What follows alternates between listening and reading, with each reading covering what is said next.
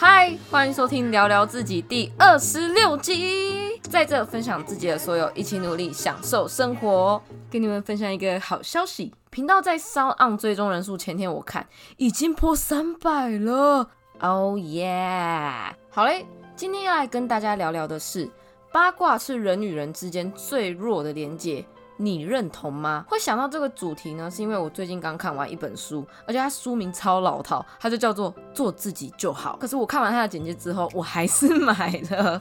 那看完之后呢，我还蛮喜欢的。这本书其实是在讨论归属感，就是作者想要表达的是找到归属感的方式就是做自己就好。有兴趣呢，自己去找来看。作者是布瑞尼·布朗，布布瑞尼·布朗。哦，这念起来有个 K 的。我会把书的资讯呢放在今天的节目介绍里面，那有兴趣的朋友就可以自己去找来看。OK，今天呢只想分享书里我最近自己很有感触的一个段落。作者呢写了一句话，叫做“我们借由批评与嘲讽他人所建立的关系，并不是真正的连结，跟行为一样毫无价值。”我当下的感觉是，可是讲八卦真的很爽呢，一定不是只有我这样想啊。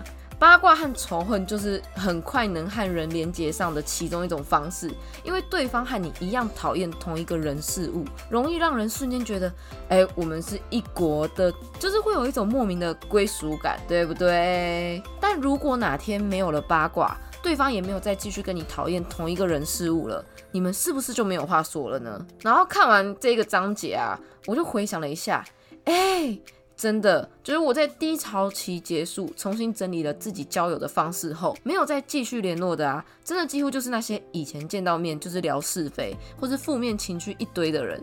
就我发现，真正留下来的朋友是可以跟我互相分享生活啊，然后分享目标的人，而且他们呢不会要我做选择。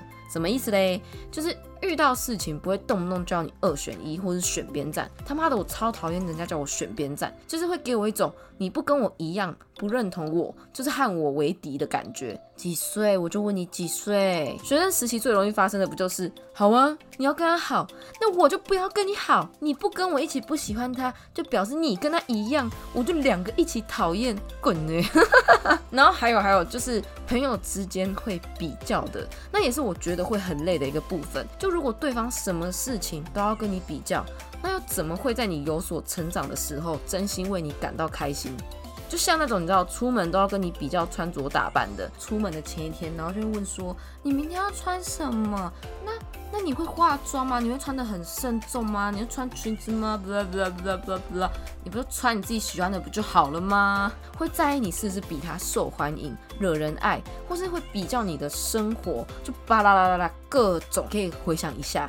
这类型的朋友是不是都在你有事的时候才找你，或是其实他根本就没有很了解你的内心，每次可能有心事找你的时候，你都会认真的听，但换做你今天跟他讲心事的时候，他反而要听不听的。因为他只在意你的外在事物和他自己，变成你们所有的互动连接都会比较表面。就这样的友谊啊，对我来说是很脆弱的，最容易那种就是莫名其妙就变成陌生人，然后就没有再联络。这样，这是我自己观察的状态啦，没有一定哦。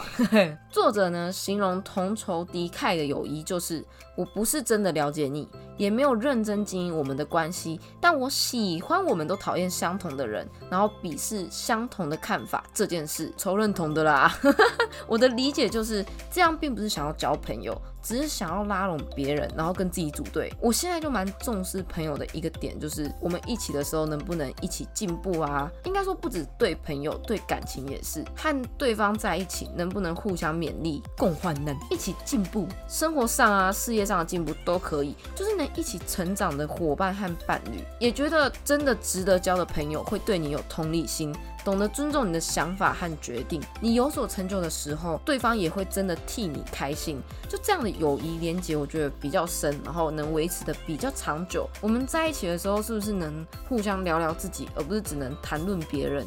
就话题一直是别人的话，不管认识多久，可能某天你就会发现，你看，其实我好像没有那么了解他，然后他好像也没那么了解我。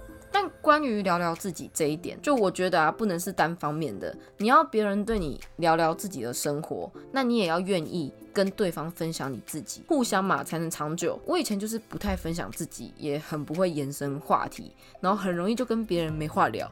而且在聊天的时候啊，会有一种感觉，就是我要一直想话题，因为我不会延伸嘛，话题很容易就结束，那你就一直得想新的。后来就慢慢的去学着跟别人分享自己，到现在就发现，诶，我跟别人聊天的时候更自然，而且不会刻意要去想什么话题，因为当你愿意分享你自己的时候，相信我，他妈的自然就会有一大堆可以聊。就像是，诶，我跟你讲，我去年去花莲打工换宿一个月，哦，真的吗？那你有去玩那个什么 SUP 吗？有啊，看超好玩的呢。当你在分享你自己的事的时候，对方自然而然就可以从你分享你自己的内容里面去提问啊，或者什么的，很容易就会有新的话题出来。因为你是聊你自己，聊别人呢，到一定的程度就会停，因为那是别人，你没有一定的了解，你要一直聊别人，比聊你自己还要难。我发现愿意分享自己，也是吸引别人的一个点，能降低彼此的防备心吧，我觉得。会让自己和对方的连接更深一点，也不会感觉只有表面。在分享自己的过程中，其实也是算是面对自己的一种方式。那我现在敢这样跟你们分享啊，某一部分来说，我讲出来会给我自己的感觉是，哦，我已经可以面对这件事了，所以我才可以很自然而然的跟别人分享。好的，那结论就是，端午节快乐！哎。现在讲不要返乡也没有用了，因为要回去的早就都已经到家了。我们只能祈祷了。嗯哼，祝大家平安健康。好嘞，那今天就到这。有想听什么主题呢，都能寄信来给我。喜欢呢，也欢迎追踪分享和 Apple Podcast 的评分，也欢迎追踪我的 IG，简介里面有。我是 Peggy，下礼拜见，拜拜。